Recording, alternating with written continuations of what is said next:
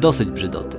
Zyskowny wizerunek firm to podcast, który kieruje do przedsiębiorców, projektantów, osób związanych z marketingiem i pasjonatów. Opowiadam w nim o szeroko pojętym designie i marketingu. Zapraszam. Temat pierwszego podcastu brzmi: Dlaczego większość przedsiębiorców nie widzi wartości w identyfikacji wizualnej? Jako właściciel lub właścicielka firmy siadasz wygodnie na swoim biurowym fotelu, spoglądasz na ekran monitora i dokładnie widzisz wyniki swojej firmy. Są tam przychody, koszty stałe, koszty zmienne, zyski, statystyki krótko i długoterminowe. Co miesiąc Twój marketingowiec dostarcza Ci wyniki prowadzonych przez niego kampanii reklamowych. Konwersja, CPI, KPI, pozyskane lidy i inne dla większości zwykłych ludzi niezrozumiałe stwierdzenia. O czym to świadczy? O tym, że przedsiębiorcy lubią mieć pokazane czarno na białym, jakie wyniki osiągają i jak ich inwestycje przekładają się na zyski. Jak sprawa wygląda w przypadku tworzenia wizerunku firmy? O tym już za chwilę. Mierzenie przełożenia poprawy lub zmiany wizerunku firmy nie jest tak proste, o ile w ogóle można powiedzieć, że analityka jest prosta, jak w przypadku pojedynczej kampanii, gdzie mamy dane wejścia, wyjścia i możemy cały proces kontrolować i analizować. Zatem w jaki sposób można zmierzyć, jak przełożył się na zyski rebranding przeprowadzony rok temu w firmie X? Ktoś mógłby powiedzieć, że można porównać zyski sprzed roku z aktualnymi. Jednak trzeba pamiętać, że takie mierzenie ma sens tylko, jeśli przedsiębiorca nie pozostał w stagnacji przez rok, nie przeprowadzał żadnych dodatkowych kampanii, a sytuacja na rynku nie uległa zmianie. Więc takie mierzenie zazwyczaj nie ma po prostu sensu. Sam rebranding również często wiąże się z przeprowadzeniem kampanii reklamowej, by zakomunikować klientom zmianę, co oznacza, że proces jego wdrożenia jest elementem marketingu. To również kolejny czynnik, który utrudnia mierzenie skuteczności przeprowadzanego rebrandingu, bo na jakiej podstawie możemy stwierdzić, czy zwiększona ilość klientów to fakt przeprowadzenia samej kampanii reklamowej, czy może zmiany wizerunku, a może jednego i drugiego. Sprawy również nie ułatwi przeprowadzenia ankiety czy wywiadu. Sama sztuka zadawania odpowiednich pytań i dobro grupy docelowej nie należy do łatwych. Teraz zastanówmy się, czy stały klient przyzwyczajony do aktualnego wizerunku marki będzie entuzjastycznie nastawiony do zmiany.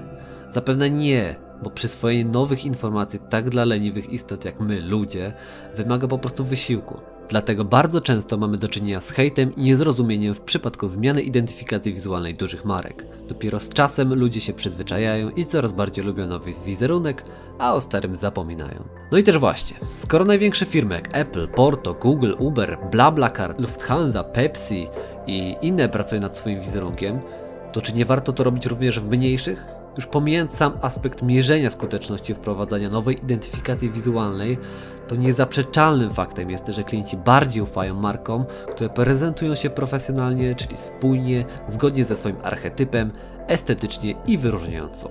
Dodatkowo, dysponując uporządkowaną identyfikacją, przedsiębiorcy i marketingowcy mają narzędzia, by materiały ich marki tak właśnie wyglądały. Wracając jeszcze do mierzenia skuteczności wprowadzania nowego wizerunku, sprawa ma się teoretycznie trochę łatwiej w przypadku zmiany opakowania produktów. Możemy przeprowadzić badania w kategorii decyzyjności wyboru produktu przez klienta, który pierwszy raz je widzi, by wykluczyć upodobania i preferencje do czegoś, co już próbował, i zasugerować mu wybór na podstawie samego opakowania. Jeśli większość badanej grupy wybierze nowe, to prawdopodobnie będzie miało ono pozytywny wpływ na decyzyjność klientów. Na takie testy najczęściej niestety nie stać małych firm, ponieważ oprócz przeprowadzonego samego testu trzeba jeszcze stworzyć prototyp opakowania, czyli grafikę oraz fizyczne opakowanie, a czasem nawet kilka wariantów, co oczywiście generuje dodatkowe koszty. Zupełnie zrozumiałe dla mnie jest to, że przedsiębiorcy, którzy nie potrafią dostrzec różnicy w estetyce opakowań lub nie czują tego jak opakowanie, a nawet cała identyfikacja wizualna może wpłynąć na decyzyjność, decydują się niestety na korzystanie z usług półprofesjonalnych projektantów lub całkowitych amatorów. Bo skoro nie widać różnicy, to po co przepłacać? Można zapytać. I odkąd pamiętam, zawsze zmagałem się z problemem przedstawiania twardych danych na temat tego, jak wdrożenie nowej identyfikacji wizualnej wpłynęło na sprzedaż. Dlatego w swojej pracy najczęściej przytaczam przykłady dużych marek lub dostarczam dowodów anegdotycznych, które opowiadają o tym, jak zmieniły się marki po wprowadzeniu nowej identyfikacji, a dla tych, którzy potrafią dostrzec różnicę, po prostu pokazuję wizerunek przed i po.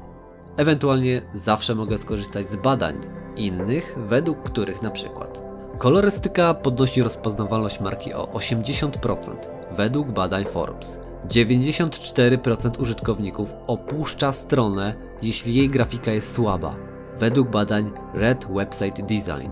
10 sekund. Tyle średnio zajmuje osobie wyrobienie sobie wstępnej opinii o marce na podstawie samego logo, według badań Tech Jury. Spójny branding zwiększa przychody firmy o 23%, według badań Fit Small Business. 77% liderów marketingu B2B twierdzi, że branding ma kluczowe znaczenie dla wzrostu, według badań Circle Research. Czy zatem dobra identyfikacja wizualna może wpłynąć na realne zyski marki? Zdecydowanie. Niektóre z marek opierają swoje produkty tylko na dobrym designie. Czy jestem w stanie udowodnić, że zmiana wpłynie pozytywnie na każdą firmę? Bynajmniej. To niemożliwe i żaden szanujący się projektant nie może tego obiecać. A mimo wszystko warto i wierzę, że dostarczam najlepszą możliwą wartość markom, które figurują na rynku. I tego Tobie życzę, drogi przedsiębiorco, by Twoja identyfikacja wizualna i Twój wizerunek były jak najlepsze. Pozdrawiam, Łukasz Wilczyński.